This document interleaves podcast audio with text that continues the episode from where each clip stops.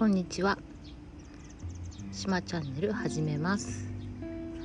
このチャンネルは、えー、愛媛の離島で柑橘農家をしている古野が、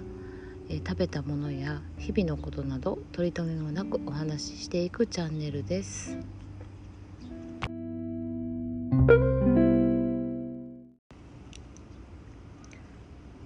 2回目の今日は、えー鹿児島から送ってもらったマスクメロンを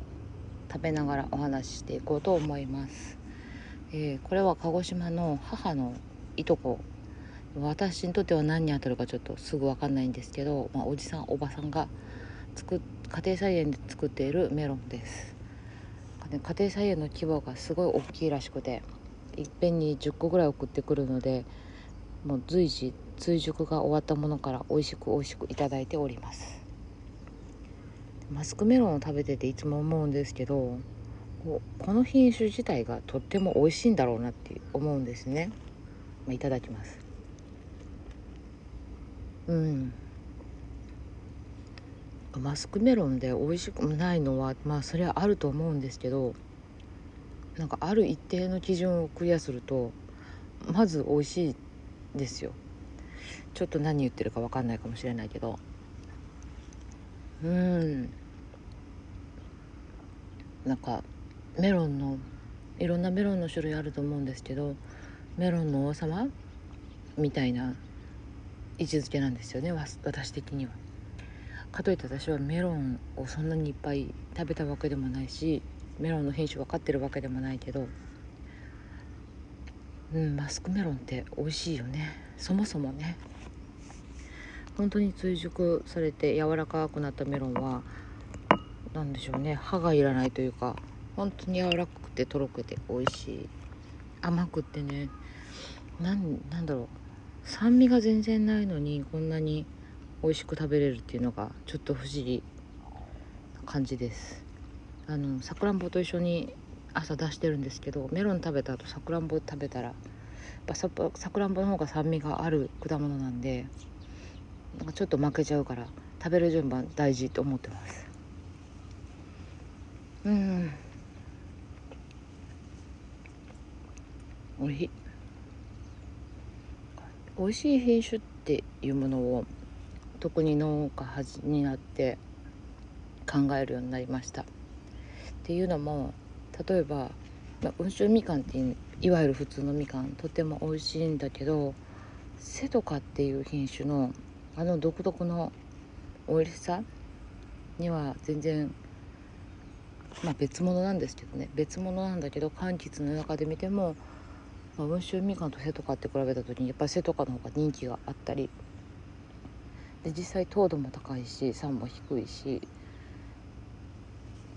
見た目も華やかで大きくてつるっとしててで皮が薄くてプリンプリンのプチプチの何でしょう大トロって言われてるんですけどそういう果実が瀬戸かなんですけどなんかこうもう圧倒的に品種の美味しさってあるよなって思うんですよね。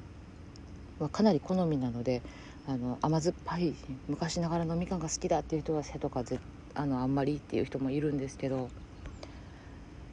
でもまあ好みではあるけど何につけてもそういうフルーツで食べた数いろんな種類を食べるっていうのもありありだし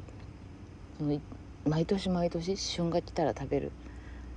ていうのを繰り返して経験値積むことで本当の美味しい自分にとっての本当の美味しいって何かっていうのがなんかすごくはっきり分かってくるものなんだなと思います。だから私は柑橘しかもうちで育ててる柑橘以外に関してはそんなに溺れるほど食べてないので何とも言えないとこあるんですけどでもメロンはねマスクメロンはねあ最高級だって分かる美味しさだなって思ういつも。多分メロン農家さんが作ったやつとか食べたらもうえらいことになりそうですね。それしか食べれなくなりそうで怖いですね。うん。あほっとする美味しい。まあここにも紅秀峰あるので紅秀峰もこの後食べちゃうんですけど。うん。メロンの後でも紅ショウうまいなやっぱり。うん。どっちも美味しいので美味しいんだけど。でもおあのあれですね。いろんな果物いっぺんに食べる時は酸味がある果物から先に食べるのをおすすめします。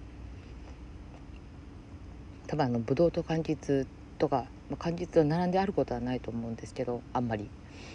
うんブドウとか桃とかの時にみかん食べると多分みかんって味しないだろうなっていつも思うんですよね。そのくらい酸が美味しい食べ物と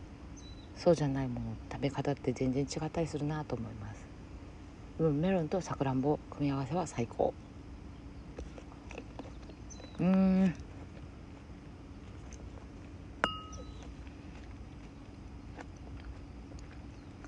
しい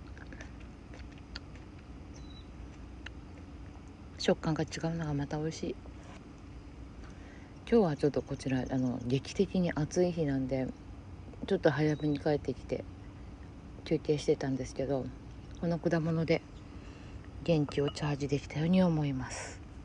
では午後からも頑張ります。聞いてくださってありがとうございます。ではまたね